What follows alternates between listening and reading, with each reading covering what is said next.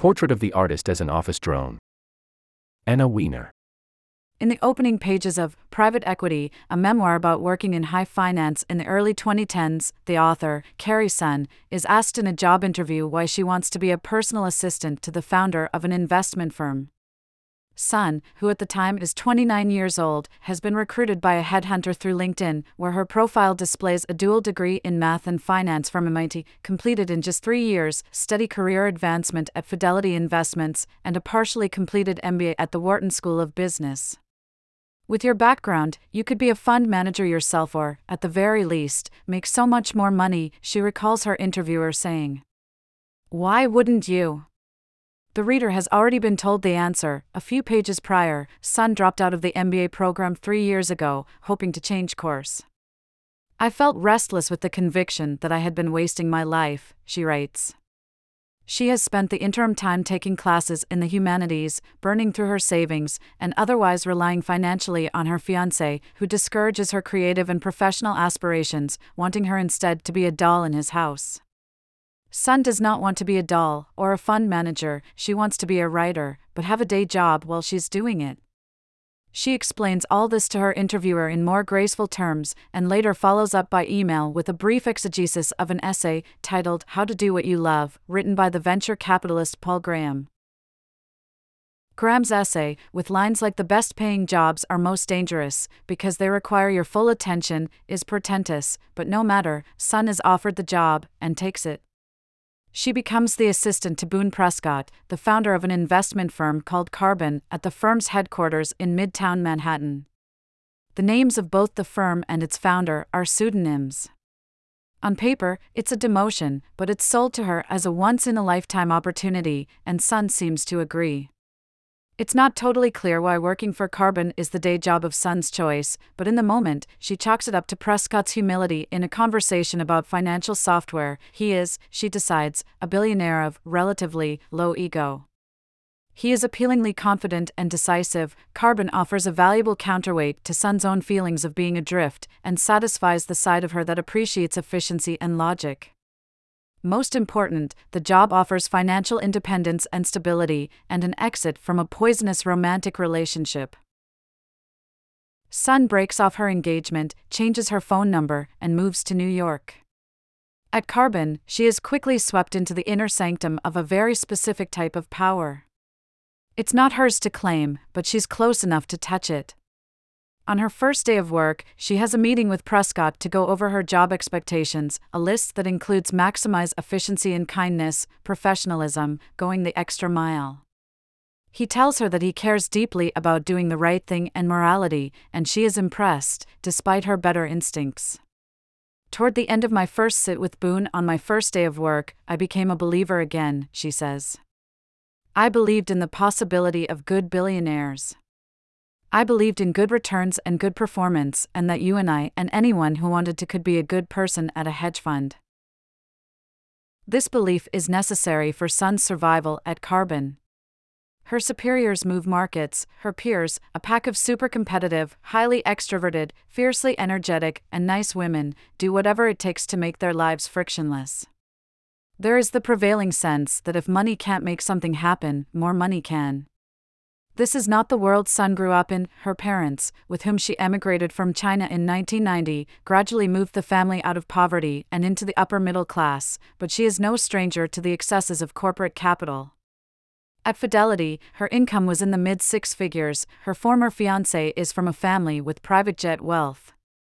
She isn't seduced by the trappings of world historical fortunes and mostly disavows it. The more money I made and the more I was surrounded by wealth, the more I found myself recoiling from it all, she writes. That doesn't preclude her from being a keen observer of its subtleties and signifiers. Carbon's offices have Central Park views, the finishes are marble and leather, the light is flattering and warm. Most offices I had known had harsh fluorescent lighting reminding you that you were hard at work, she writes. Here, the light raying from the seamless ceiling, softened through distance and angles and filters, glowed. It's set dressing and stage lighting, of course, a sensuous office in which no one takes much pleasure. The work is high stakes and relentless, and Carbon's founder, famously so nice, is uncompromising in his expectations. Prescott, Sun quickly learns, is an architect of the illusion of choice. Everything at Carbon is tightly controlled, sleek, discreet, and efficient, at least on the surface. Underneath, it's all overextension, feelings of inadequacy, and stress. Prescott gives Sun extravagant holiday and birthday gifts, $3,000 credits at an inn and spa in Connecticut that she doesn't have time to visit, a Balenciaga bag to carry, presumably, to and from the office, while she transmutes her private stress into physical and psychological self punishment. In a wonderful act of unwitting metaphor, Carbon's facilities staff hires a woman to linger, unobtrusively, in a corridor of private restrooms, ensuring that the toilets are unfailingly empty and clean. The employees, world class investors running a decision factory from an airy in a Manhattan skyscraper, do not always remember to flush. Unfortunately, for those of us who write about them, white collar workplaces are not inherently high drama. As an employee, this is ideal. For a nonfiction writer, it's a challenge. Office memoirs tend to lack the hedonistic, sensual conflicts of restaurant memoirs, blood, bones, and butter, kitchen confidential, the visceral, existential dramas of hospital memoirs, this is going to hurt, the glamour of fashion world memoirs, my Paris dream, the chiffon trenches, the tenderness of a niche found calling, lab girl, or the social insights of memoirs about blue collar labor and service work, heartland, made. Rust. Computer work is almost always too boring, complicated, or legally protected to sustain a reader's attention. The author presumably no longer has access to her files, anyway. The workplace is most interesting to read about when something breaks down a business model, an economy, an employee. The office memoir can illuminate the inner workings of a company or an industry. Michael Lewis's swaggering Liar's Poker, published 35 years ago, is still considered a paragon of finance writing. Interestingly, it is less commonly referred to as a paragon of personal writing. Lewis's observations are more important to the book than his interiority. But, usually, this type of book is a story of individual ambition. Thwarted ambition might result in a book about disillusionment, inequities, and social change, as with Ellen Pao's Reset My Fight for Inclusion and Lasting Change, 2017, about bias in the tech industry, or Susan Fowler's Whistleblower My Journey to Silicon Valley and Fight for Justice at Uber, 2020, about her time as a software engineer at Uber, and her decision to expose the company for patterns of sexual harassment and discrimination. Injustice, and overcoming it, is the engine of the narrative. There is an entire subcategory of office memoirs written by C.E.O.S. and executives, but these tend to be understood as business books.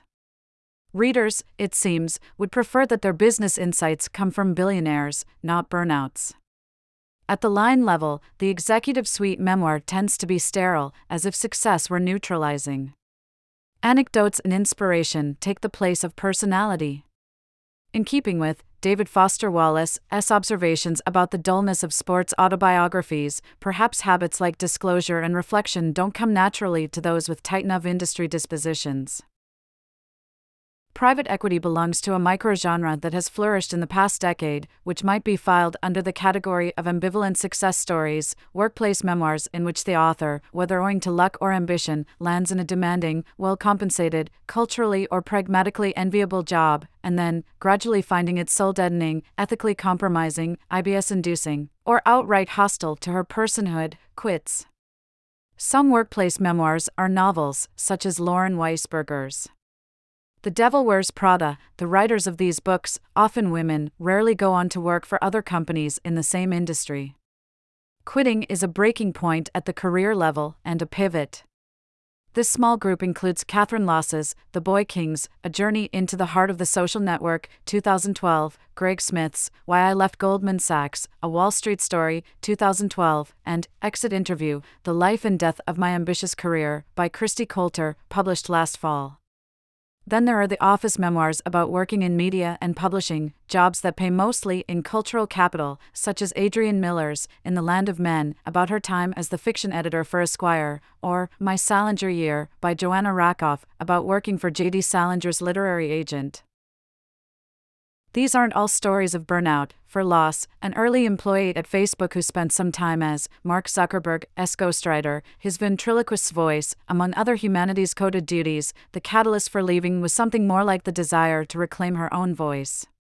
We're going to write a book about Facebook together someday, Zuckerberg tells Losse, before adding, I don't know if I trust you. It's a moment of clarity. Losse realizes that she does want to write a book about Facebook, her own. My writing had gotten me into this, Miller, the former magazine editor, writes. It would also get me out. Coulter's exit interview, about her 12 years at Amazon, most of them in high level managerial and executive roles, ends with the author departing her job following a series of denied promotions.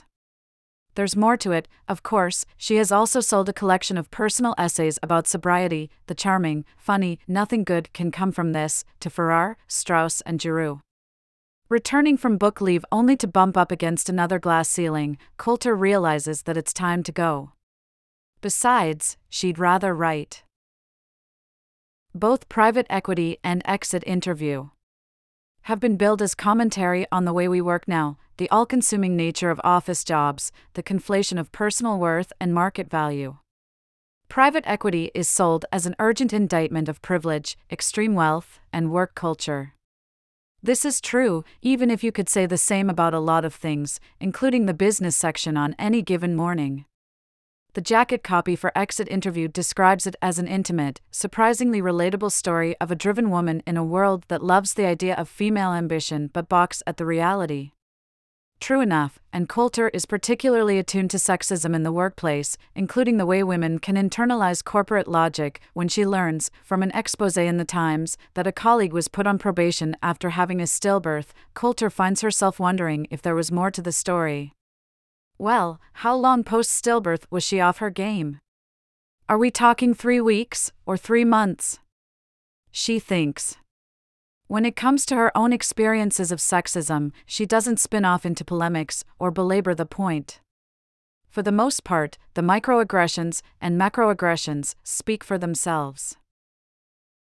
Video from The New Yorker Bob and Dawn, a love story https slash slash www.newyorker.com slash video slash watch slash Babandiana Love Story A short documentary by Jadapata hashtag insid equals recommendations underscore CNE interlude New Yorker V underscore DDECBA DB underscore Bertisim. But these books are not universal stories, if only for the fact that they are written by writers. For most people, there are plenty of outlets for voicing one's discontent with a job, the bar, social media, and, for the truly vindictive, workplace review sites. The internet is rich with repositories of first person appraisals and accounts of challenging workplaces. One Glassdoor review, out of Amazon's nearly 200,000, compares the company to a sexy mistress. She's emotionally abusive, but she's so sexy that I go back for more punishment. Usually, these write ups are brisk, evidence that the poster is ready to move on. Most people do not leave an unhappy work situation, then spend several years of their life reliving it in writing. The office memoir can sometimes be a Kunstlerroman of sorts, a portrait of the artist coming into her craft. But, just as often, it is the story of a writer trying to have a job that isn't writing, and trying to be normal about it. The literary identity is all over these books. Sometimes, it comes up explicitly at work. Someday, I am going to write a book about you, Sun tells her boss, who immediately replies that he would first need to do something worth writing about. He doesn't, at least not in this book, but then, it's not about him. In my Salinger year, Rakoff describes herself and her cohort of editorial assistants as wondering if we wanted it badly enough to wait out the years of low pay, the years of answering a boss's beck and call, or if what we wanted, still, was to be on the other side of it all, to be the writer knocking confidently on our boss's door. Frequently, you can feel a writerly insistence at the prose level. Coulter, who has an MFA in creative writing, among Amazon colleagues, she refers to herself as an ex writer, intersperses exit interview with short chapters and riffs that play with formatting and structure. In both that book and Private Equity, there is a section that takes the shape of an overly personal feedback form. It's playful, written by someone well versed in her, Lydia Davis. The book is mostly written in the present tense, adding momentum to workplace conversations about the checkout pipeline in China or the appropriate web copy for a DVD promotion.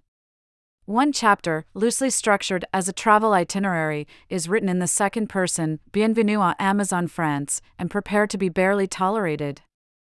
Footnotes are sprinkled throughout, adding meta commentary. The leadership principles are basically Amazon commandments. In the middle of the night, I once told my dawdling puppy to show some bias for action and pee already so we could go back to bed. These notes are unobtrusive and clever, but they are also strange. Isn't memoir already a form of meta commentary? In the final pages, the writing gets cinematic and a little experimental as Coulter entertains a fantasy while on a run. A big swing, and it works. When Sun is first contacted about the job at Carbon, she is enrolled in a writing class and working on a short story about a woman in the middle of a quarter life crisis. It's hard not to entertain a counterfactual. If Sun had found an undemanding 9 to 5, perhaps even one that afforded excess, unsupervised, well compensated time that could be used in the service of creative projects, what would she have written? A book of short stories, a novel, a memoir more focused on her childhood? The question is uneasy, but so is the fact of the book. Sun took a job in finance to support her writing, an attempt at compartmentalization that couldn't hold. The job became her life, and life is material, so the job became the subject of her creative practice, too. Throughout private equity, I kept thinking about Sun's short story and the kind of writer she aspired to be before Carbon. In Exit Interview, Coulter reflects on the writing she did before she entered the corporate workforce poems, three act plays, a third of a novel, essays, two full short story collections. After selling her essay collection to FSG, she tells her husband, It's been 20 years since I thought I blew my last chance at being a writer. On the one hand, workplace memoirs are, in some sense, the products of people, writers, ultimately getting what they want. But the triumph is bittersweet. When an office drone protagonist openly desires the life of a writer, it is hard not to look down at the book in your hand and think, was this the book she always wanted to write? Office memoirs are books about work, but they are also books about money. They usually end, whether explicitly or not, with a windfall, stock options, bonuses, savings, a sizable book deal. It's not like you never need to work again, Coulter's accountant tells her, toward the end of her tenure at Amazon. But you don't need to keep earning Amazon money forever either. You've bought yourself a lot of options. Losse, toward the end of The Boy Kings and of her five year run at Facebook, which ended in 2010, notes My stock options were starting to be worth enough that I could leave Facebook at any time and still have a livelihood. The windfall is presumably what enables the worker to become a writer. Sun is an exception. After quitting her job at Carbon, she takes another job in finance, the only one I've ever taken purely for the money, to save up so I could go all in on my writing, and holds it for 10 months, then quits the week she is accepted into MFA programs. The book deal comes shortly thereafter. Taken in aggregate, Office Memoirs gesture at a larger American story about what it takes to have a financially stable creative life in the 21st century without compromising one's class position. Holding down a white collar job is far from the only way to sustain an art practice, but the structure of a creative life supported by a corporate salary attracts a certain type of person. My entire career has involved entering fields I don't know the first thing about, Coulter writes, reflecting on her first interview at Amazon. Here is how I got every single one of those jobs. I sat across a desk from a man old enough to be my father, and I enveloped us both in a force field of earnest competence, the kind I'd been practicing since kindergarten with my hand permanently raised in class, the kind that says I will die before I let you down. The authors of these books are effective and hardworking, in the manner of people who are conditioned to constantly be scanning for hoops to jump through. One thing that rarely seems to happen in office memoirs is the author getting fired. They have university degrees, often more than one, sometimes in English and creative writing. They are pragmatic about the need to work. Going all in on writing would require material sacrifices that, for personal and practical reasons, they have decided not to make. But maybe having a non writing job can be the best thing to happen to a writer. This was true, at least, for me, beyond the assurances of healthcare and a steady salary, working in tech kept me in the world. The world, it turns out, is very interesting, much more interesting than my own short stories about women undergoing quarter life crises. Offices are full of people attempting to adhere to abstract codes of behavior, bring your whole self to work, leave your personal life at the door, with ample opportunity for slippage. Work memoirs are, to an extent, frustrated writer memoirs, but the work itself can be a gift. The gift can be remunerative, it can also be, in the Ephronian sense, material. Maybe it's just ancillary, context to a personal story that would have been told one way or another. After all, the memoirist's primary subject is always herself. When the crux of a narrative is self discovery, as it is in private equity and many other work memoirs, the central story is the breakthrough. My parents gave up their birth country to start fresh in America and give me opportunities, opportunities, but not freedom, Sun writes. I had felt unfree most of my life. At Carbon, she is overworked, overlooked, and insulted, smiling through it, she works harder. She returns to her ex fiance, she binges and purges. Every minute of every day I've wished to leave my life behind, she writes.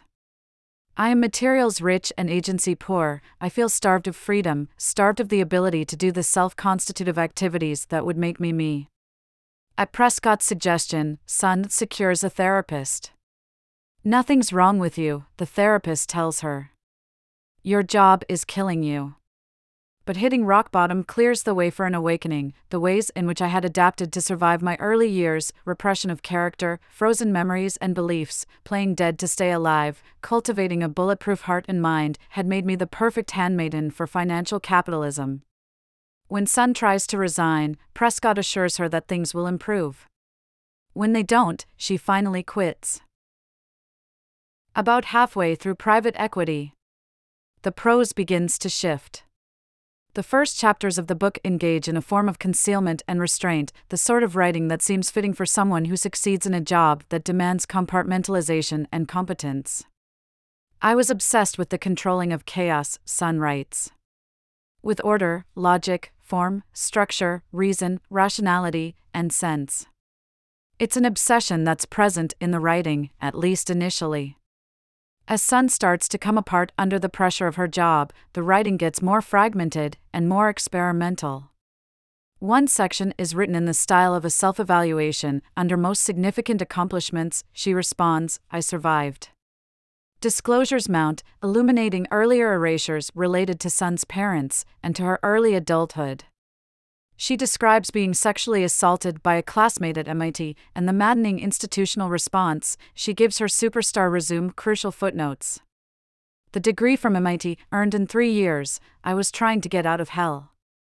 There is a beautifully written section, catalyzed by a week long vacation to China, in which Sun offers a portrait of her parents during and after the Cultural Revolution and tries to make sense of the volatile home she was raised in. I will never know the extent to which they suffered, she writes. I will never know the dreams and sorrows and hopes and despairs they carried along with their sickles into the fields, with each new dawn, as the roosters crowed and the birds chirped, but I knew then, as I do now, their journeys would live on in me. Readers looking for an expose of an industry or an indictment of generational cultural attitudes about work may be chastened by the story that emerges, which is ultimately about a person finding herself. It's a smart structure and well executed, just as Sun's self abnegation becomes unsustainable, her writing breaks loose. The maneuver is unusually stylish for a memoir. It would work beautifully in a novel. Diamond Suit